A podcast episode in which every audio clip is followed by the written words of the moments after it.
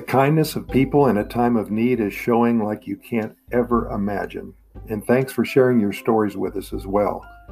We promise to direct them all to our listeners here at Costa Rica Pura Vida Lifestyle Podcast. Let's get right down to it. I know all of you have to get back to laying on the couch like you've been doing for the last week or so. Getting rather boring, isn't it?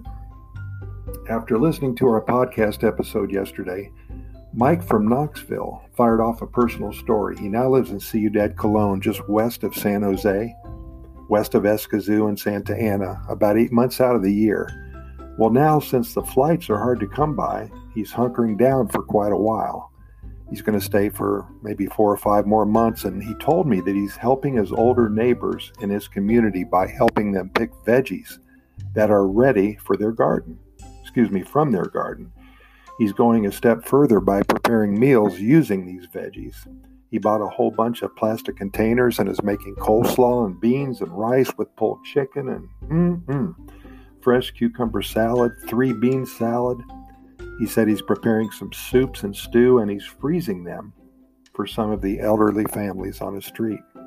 He's been doing this for about five days now, and he says he has prepared enough food to feed a small army. Mike said he's helped three couples and two single ladies all over the age of 70. Their fridges are full of food, and I'm sure they have appreciated Mike's hard work. And thank you, Mike, for making such a difference and for sharing your story with us. Carlos is from San Diego. He lives here with his wife in San Ramon.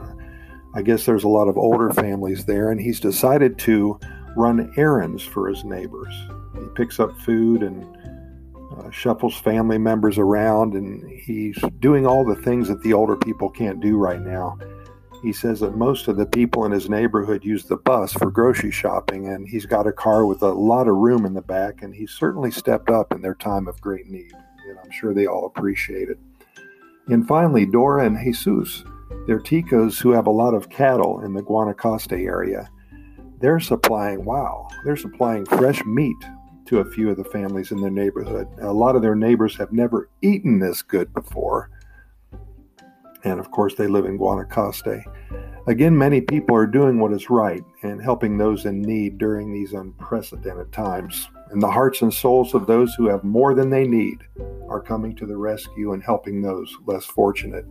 let's keep it going. And soon, when things are back to normal here in Costa Rica, we can look back and know that something good came out of these nightmare times. As always, thanks for listening. We sure do appreciate it. Just do us a favor try to help three people today if you're in a position to do so. Stay safe, and we'll talk to you later on today. We have a Costa Rica coronavirus update for you in a few hours. Again, thanks so much.